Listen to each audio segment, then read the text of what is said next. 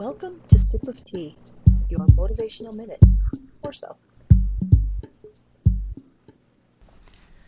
I've got my head in the clouds a lot.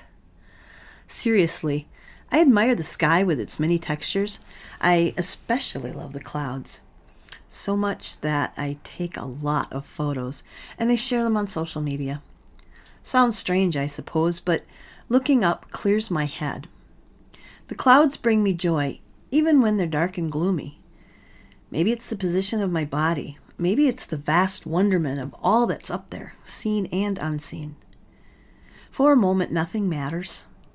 For a moment, there are no struggles or sadness.